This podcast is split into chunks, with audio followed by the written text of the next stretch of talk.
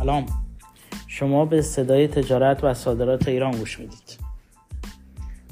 رضازاده هستم رایزن بازرگانی سفارت ایران در لبنان. تصمیم گرفتم برخی از اخبار مهم اقتصادی رو به صورت فایل صوتی منتشر کنم تا بیشتر شنیده بشه و بتونید از وقتتون بیشتر استفاده کنید. اتفاقی که چند روز اخیر افتاده افزایش شدید نرخ دلار در لبنان هست. و اینکه دلیل این اتفاق چه بوده رو می‌خوایم بررسی کنیم. این رو بدونید شهریور ماه حدودا نرخ دلار در لبنان 32 هزار لیر بود و الان که من دارم با شما صحبت می‌کنم 80 هزار لیر رو رد کرده. تقریبا ظرف شش ماه گذشته داره به سه برابر نزدیک میشه. ظرف سه ماه گذشته دو برابر شده. این افزایش در نوع خودش بی سابقه بوده ولی آیا دلیلش چی بوده رو می‌خوایم بررسی کنیم. آیا انفجار بیروت دلیل این مسئله بوده؟ آیا اشتباهات اقتصادی بانک مرکزی لبنان بوده؟ و آیا مسائل سیاسی باعث این مسئله شده؟ هرچه که بوده چیزی که شما به عینه ملاحظه می‌کنید کاهش قدرت خرید مردم هست. شما اگر سه ماه پیش می‌رفتید برای پر کردن باک بنزینتون دو میلیون لیر پرداخت می‌کردید ولی الان با پنج میلیون لیر هم ممکنه باکتون پر نشه. این یعنی کارمندی که 5 میلیون لیر دریافت می‌کرده اگه الان هم همون رو دریافت بکنه صرفا می‌تونه یک ماه فقط بنزین بزنه. حالا چرا اینجا خیلی از این افزایش قیمت دلار بیشتر مردم متاثر نشدن بحث جدایی است. ولی من می‌تونم بگم که اینجور هم نبوده و حتی اونهایی که حقوقشون رو به دلار و از منابع خارجی دریافت می‌کردن غیر از کارمندهای دولت اینها هم به نوعی از افزایش قیمت دلار در زندگی خودشون متاثر شدن. و ضرر کردن حالا این از کجا آغاز شد؟ بحران اقتصادی فعلی ناشی از همین افزایش شدید نرخ ارز هست که باعث تورم افسار گسیخته شده و باعث شده تقاضا برای ارز توی بازار افزایش بده. افزایش تقاضا بابت بالا رفتن قیمت ارز به این دلیل هست که هر کسی اگر پولش رو به دلار نگه داره و روزانه این رو تبدیل بکنه به لیر بیشتر ارزش پولش حفظ میشه. و سعی می‌کنه که روزانه هر چقدر که نیاز داره این رو تبدیل کنه. دلار بفروشه لیر دریافت کنه. الان سر چهار راه ها شما ملاحظه می‌کنید که افرادی وایسادن دسته لیر دستشونه و دلار می‌خرن. دلیلش اینه که طرف به صورت دلار توی جیبش پول نگه میداره هم حجم کمتری داره. همین که هر روز نیاز داشت اینو تبدیل می‌کنه و ارزش حفظ شده. ممکنه فردا 80 هزار لیر نباشه 85 هزار لیر باشه. 100 دلاری که تبدیل می‌کنه مبلغ زیادی متفاوت هست. اگه امروز بشه 8 میلیون فردا ممکنه بشه 8.5 میلیون. پس فردا ممکنه بشه 9 میلیون. به حال این افزایش تقاضا برای دلار یعنی اینکه هر کسی پولی هم به لیر داشته تبدیل کرده سعی کرده تبدیل کنه به دلار و تا آخرین لحظه اینو به دلار حفظ کنه. و از طرفی بانک هم جای امنی برای نگه داشتن ارز نیست چون که پول هایی که مردم توی بانک داشتن رو پس نداده. حالا بحث می‌کنیم سر اینکه چه اتفاقی افتاده که بانک این تصمیم رو گرفته. اگر تو چند جمله بخوام عرض بکنم که چه اتفاقی افتاده اینها طبق گفته کارشناسان اقتصادی و تحلیلگران خود لبنان ناشی از سیاست های غلط بانک مرکزی لبنان بوده که منجر به چاپ پول بدون پشتوانه شده و از حساب های مردم دلارها رو برداشته و هزینه های کشور رو پرداخت کرده و بدهی های خارجیش رو افزایش داده. اینها همه دست به دست هم داده و باعث بحران دلار شده و هر روز هم وخامت اوضاع بیشتر خواهد شد. شروع این بحران با فروش اوراق قرضه توسط بانک مرکزی لبنان به نام یوروبوند با نرخ بهره 9 درصد بود. و سررسید پنج ساله و پرداخت سود سه ماه یک بار. اوراقی رو بانک مرکزی به بانک های لبنان فروخت. بانک ها می‌تونستن به نسبت سرمایهشون تعداد مشتریانشون و گردش مالیشون و تعداد شعبشون و میزان ذخیره احتیاطی که توی بانک مرکزی داشتن اوراق مشارکت رو خریداری کنم این وقتی بود که اوراق قرضه چند درصد سود داشت؟ 9 درصد. بانک ها چقدر سود پرداخت می‌کردن؟ 6 درصد. و لذا بانک ها تصمیم گرفتن که تا جایی که می‌تونن جذب نقدینگی بکنن از سپرده گذاراشون و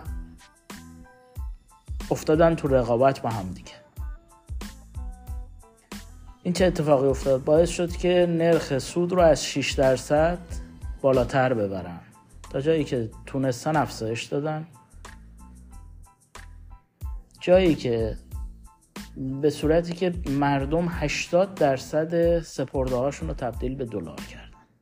آوردن توی بانک. اینجا یک افزایش تقاضا برای دلار خود به خود رقم خورد. و باعث شد که دلار توی بازار کم بشه.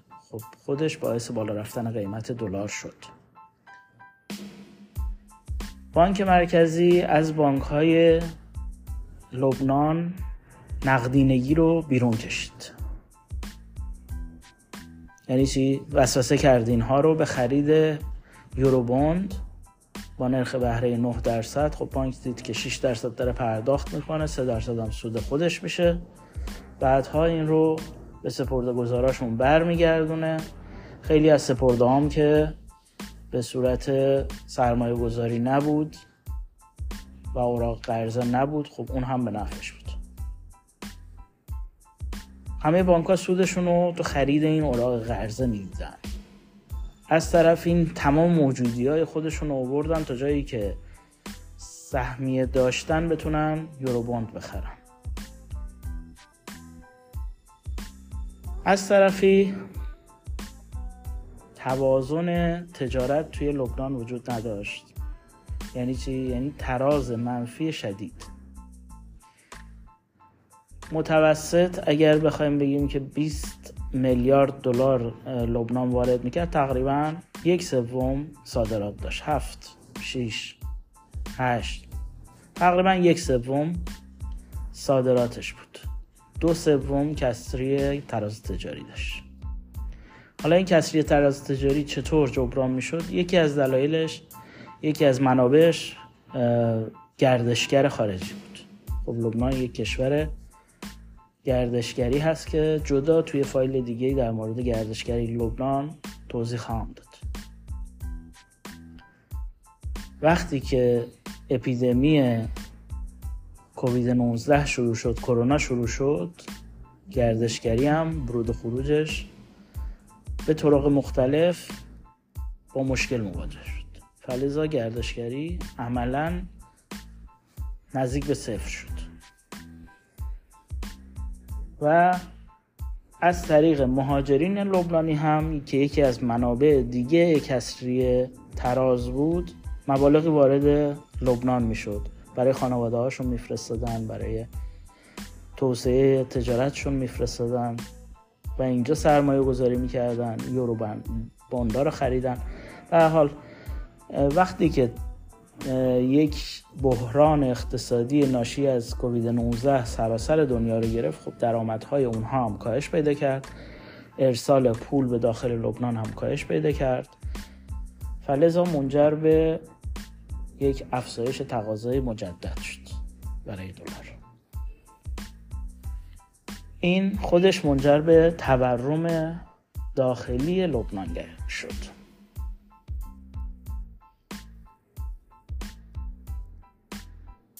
سه سال پیش قیمت دلار در لبنان چند بود؟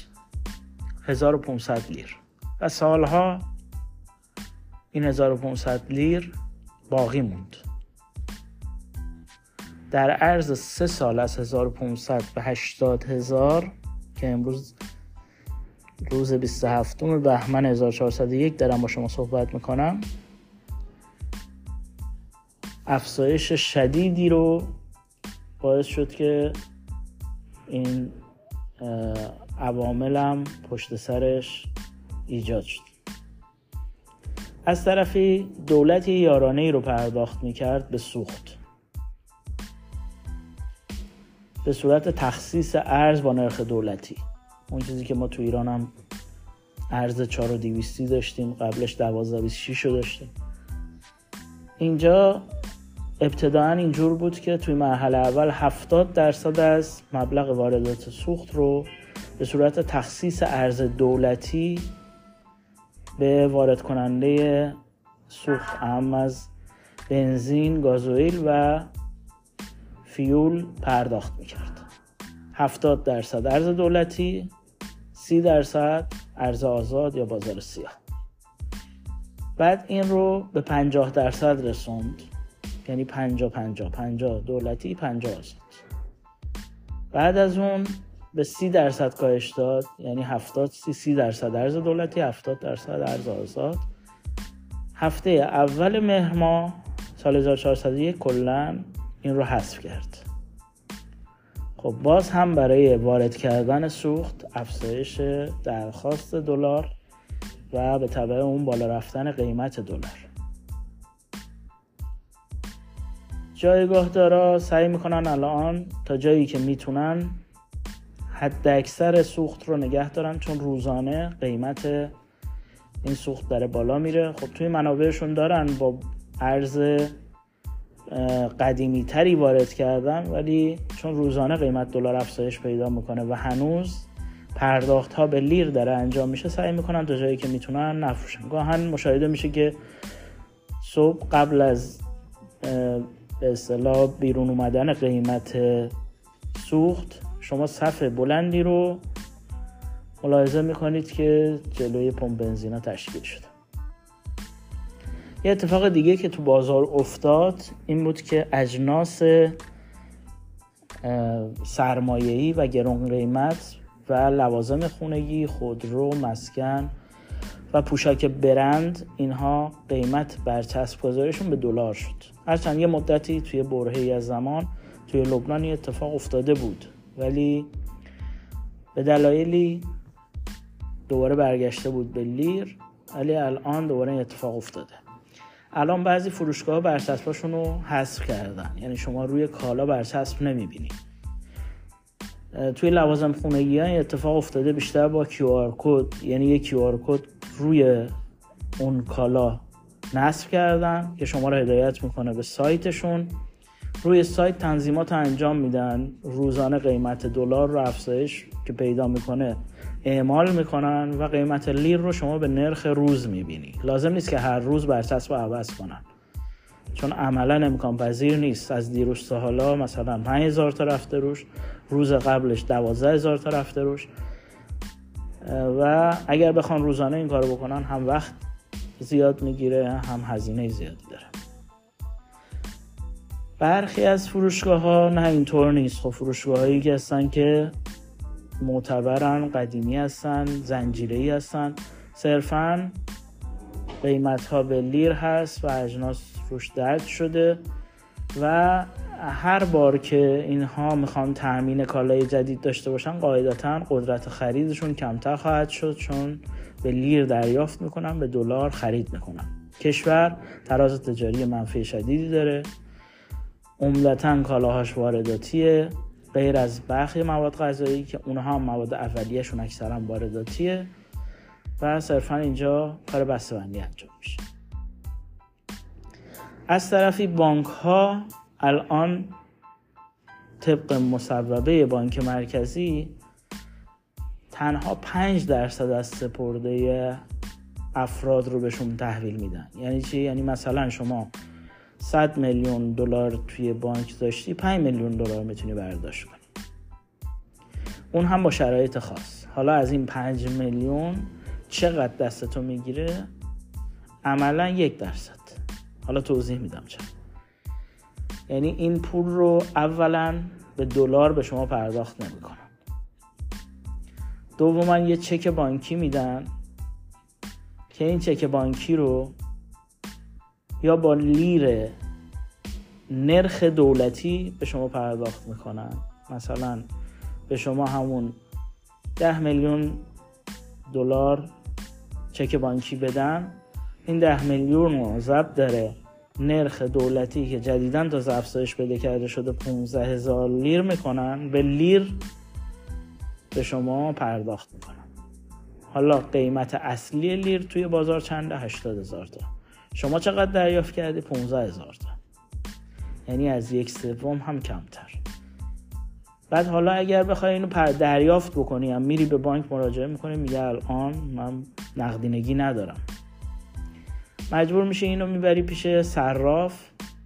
صرافایی هستن که این مب... چکایی رو از شما خریداری می‌کنن. صراف از شما چقدر برمیداره؟ تا تقریبا دو ماه پیش می‌گفتن سی درصد. روز من از یکی از تجار سوال کردم میگه 20 درصد. یعنی این چک رو 20 درصد پول شما رو به شما میده. وقتی یه ضرب تقسیم بکنی می‌بینی عملا یک درصد پولی که شما تو بانک داری هم دریافت نکردی به دلار.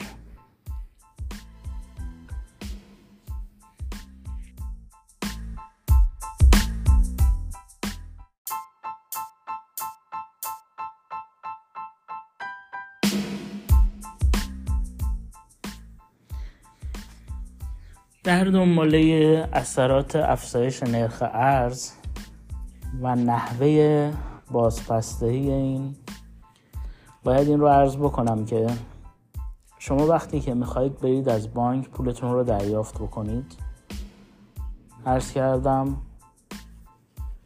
عملا شما یک درصد پولت رو دریافت خواهی کرد. به دلیل اینکه تنها پنج درصد از سپردت رو می‌تونی به صورت چک بانکی از بانک دریافت کنی و اون هم پول نقد به شما نداره شما مراجعه می‌کنی به صرافی و با نرخ دولتی مجبور میشین چک رو به صرافی بفروشی. صرافی این رو از شما 15 هزار لیر برمیداره و عملا 20 درصد پولت رو به شما برمیگردن ولی آیا مردم هیچ اعتراضی به این وضعیت کردن؟ خب شما پول داری توی بانک. من موردی رو سراغ دارم. طرف به دلیل اینکه همسرش باتری قلب می‌خواست و مبلغ زیادی می‌شد نیاز به اووردنش اینا تقریبا چیزی که خودش می‌گفت 50 هزار دلار هزینه داشت براش. حالا ممکنه نقل و انتقال ممکنه جراحیش ممکنه همه اینها حساب کرده باشه بشه 50 هزار. مراجعه می‌کنه میگه خب من چندین میلیون دلار الان توی بانک دارم. شما از این اینم اسناد پزشکیش اینم پیش فاکتورش اینم مستنداتش. از این 50 هزار تا رو به من بگید بدید که بتونم همسرم رو نجات بدم. نتونست دریافت اخباری رو اگر دنبال کرده باشید میشنوید که مردم با سلاح وارد بانک شدن که پول خودشون رو دریافت کنن.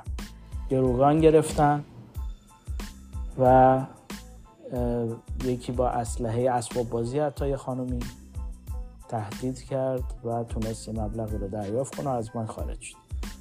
مرحله بعد چه اتفاقی افتاد؟ بانک ها اومدن. در اعتراض به این موضوع شعبشون رو بستن. اعتصاب کردن. از خدا خواسته بانک بسته باشه هیچ مراجعی هم نداره.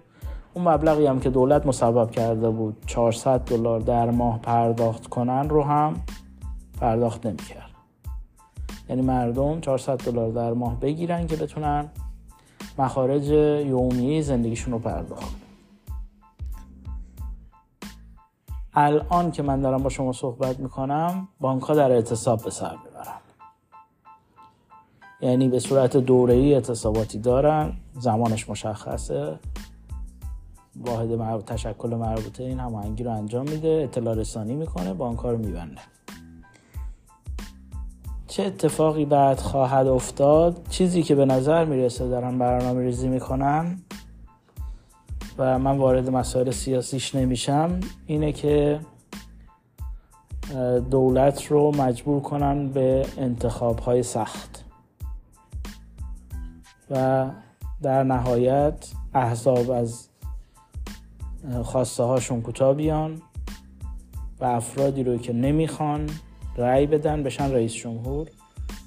و نهایتا مرحله بعد تهییج مردمه برای اومدن به خیابون حالا این به نفع کی هست؟ قاعدتا به نفع مردم نیست به نفع دولت نیست به نفع بعضی از کشورها اصلا نیست. به نفع بعضی ها هست. خب دوست دارن اینجا هیجانی ایجاد بکنن از این آب گلالود مایی بگیرن. ولی متضرر اصلی که مردمی که حقوقشون رو به لیر دریافت می‌کنن. این رو بگم. بعضی از مردم اینجا منابع خارجی دارن. یا شرکت های خارج از کشور دارن.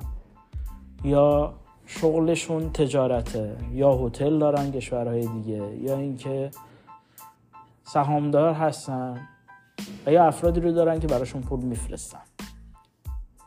و یه عده که برای شرکت های خارجی اینجا کار می‌کنن حقوقشون رو به دلار می‌گیرن اونها هم بحثشون سواست.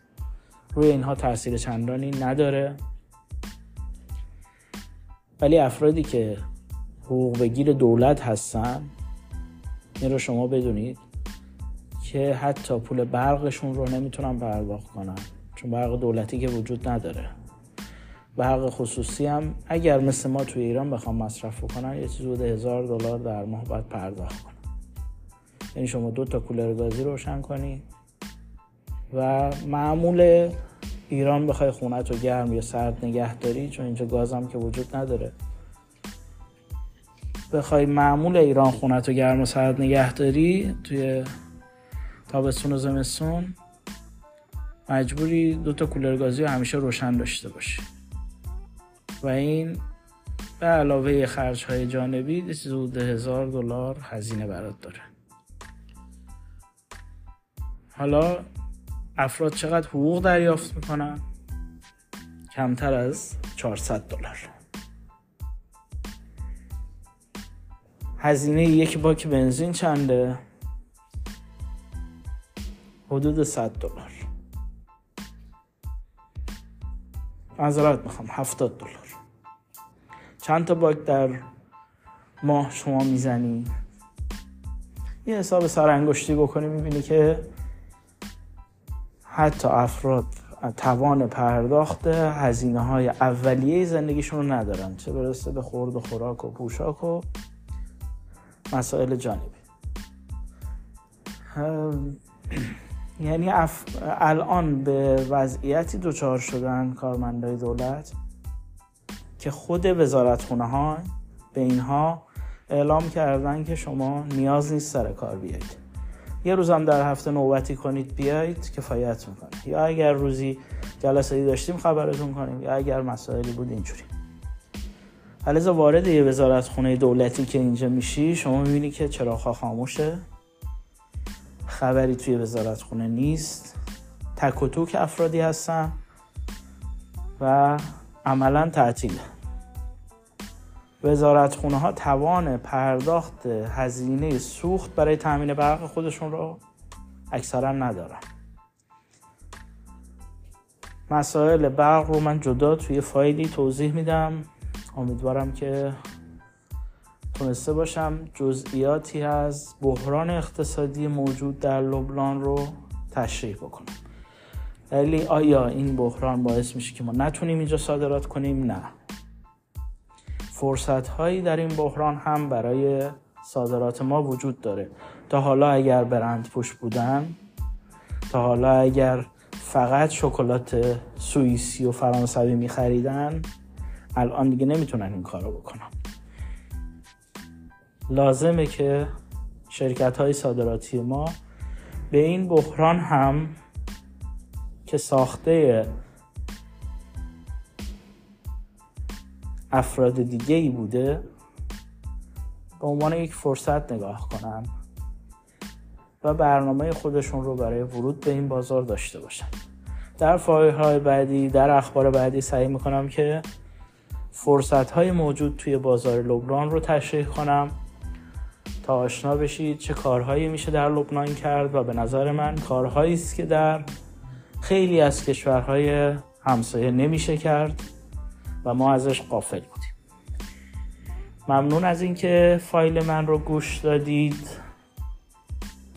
و پوزش از اینکه گاهن ممکنه صداهای جانبی توی فایل اومده باشه که خارج از دسترس بنده بوده. ولی متاسفانه به بزاعت وقت و بزاعت مکانی که داشتم سعی کردم که گوشه ای از وظایفم رو اینجوری عمل کنم. التماس دعا یا علی.